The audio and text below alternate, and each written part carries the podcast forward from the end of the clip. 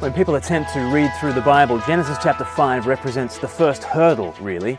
Uh, I hope you agree that so far the Bible has been a rollicking read. There's cosmic creation and then a catastrophic fall, there's murder and intrigue, and now, wait for it, we get a family tree.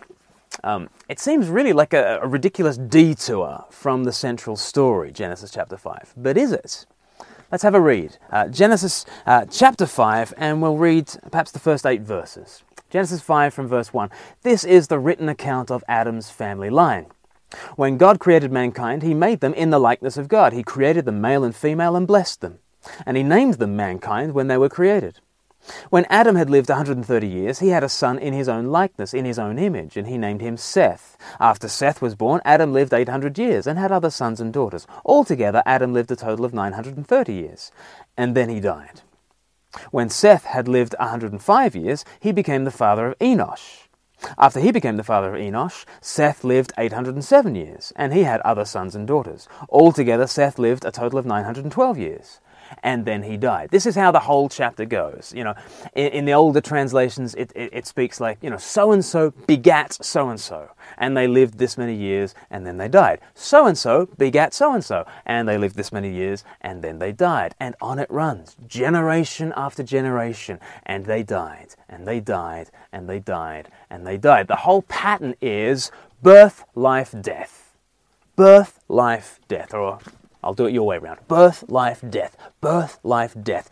And you kind of think, is that all there is to life? That's how it can seem, isn't it? That's, that's how so much of us live. So much of the time, we just seem to be in this birth, life, death, and we're somewhere on that little trajectory, and it's all heading one way down to the grave. I think it's all captured very well in this family tree. It's very, reali- very realistic, don't you think? Our lives don't look very much like the high drama and the excitement of Genesis chapters 1 to 4. Actually, we are stuck in Genesis 5, aren't we? Our lives basically look like birth, life, death. But nonetheless, chapter 5 it does seem like a bit of a shock after all the action and the high drama of chapters 1 to 4. So, has the Bible basically settled down to reality here? Has it lost its lofty perspective and now we're just destined for drudgery? Is that what it's doing? What does this family tree have to do with the grand narrative of the Bible's story? Quite a lot, actually, uh, because the Bible's central story is about offspring. Ever since the promise of Genesis chapter 3 verse 15, offspring has been the central concern of the, of the faithful. The birth of the Savior. Each new generation was a fresh opportunity for the offspring of the woman to arise and crush the oppressor.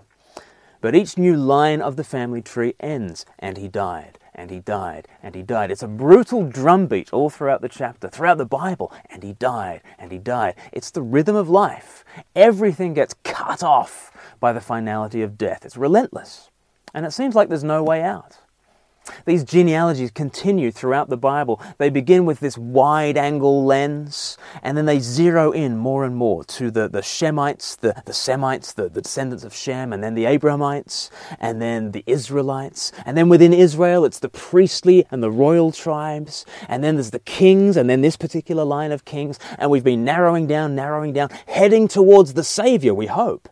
And then the Old Testament ends, and there's no resolution there's just a lot of begats that end in death. But then you turn the page to the New Testament, and what's the first thing that we read? The first thing we read is a genealogy. Matthew starts with Abraham and then runs through David and all the kings, and it all culminates. It, it, goes somewhere. It goes to Jesus Christ. So, what's being communicated? It's being communicated that Jesus is the true offspring and the promised king, and with his coming, we see the passing of all genealogies. There are no more lines to be added after Jesus, no matter what Dan Brown might invent out of his pretty little head. Uh, without Jesus, you get an endless cycle of begetting and dying, of, of, of birth, life, death, birth, life, death. But with Jesus Christ, the cycle is broken. Here is where the begats have been heading. And Christ's is the one line that does not end in death. We have Christmas and then Good Friday and then Easter. Here is a new kind of reality. It's not birth, life, death, but birth, death, life. See, there's a way out of the old cycle. Christ has put an end to the genealogies. He's, he's put an end to the old cycles. And now, if we are born again into his, rea- into his reality, we are born in him, we die in him, and we live in him. You see that verdict, and he died? It doesn't have to be the last word on you or your life. As Jesus says in John chapter 14, because I live, you also will live.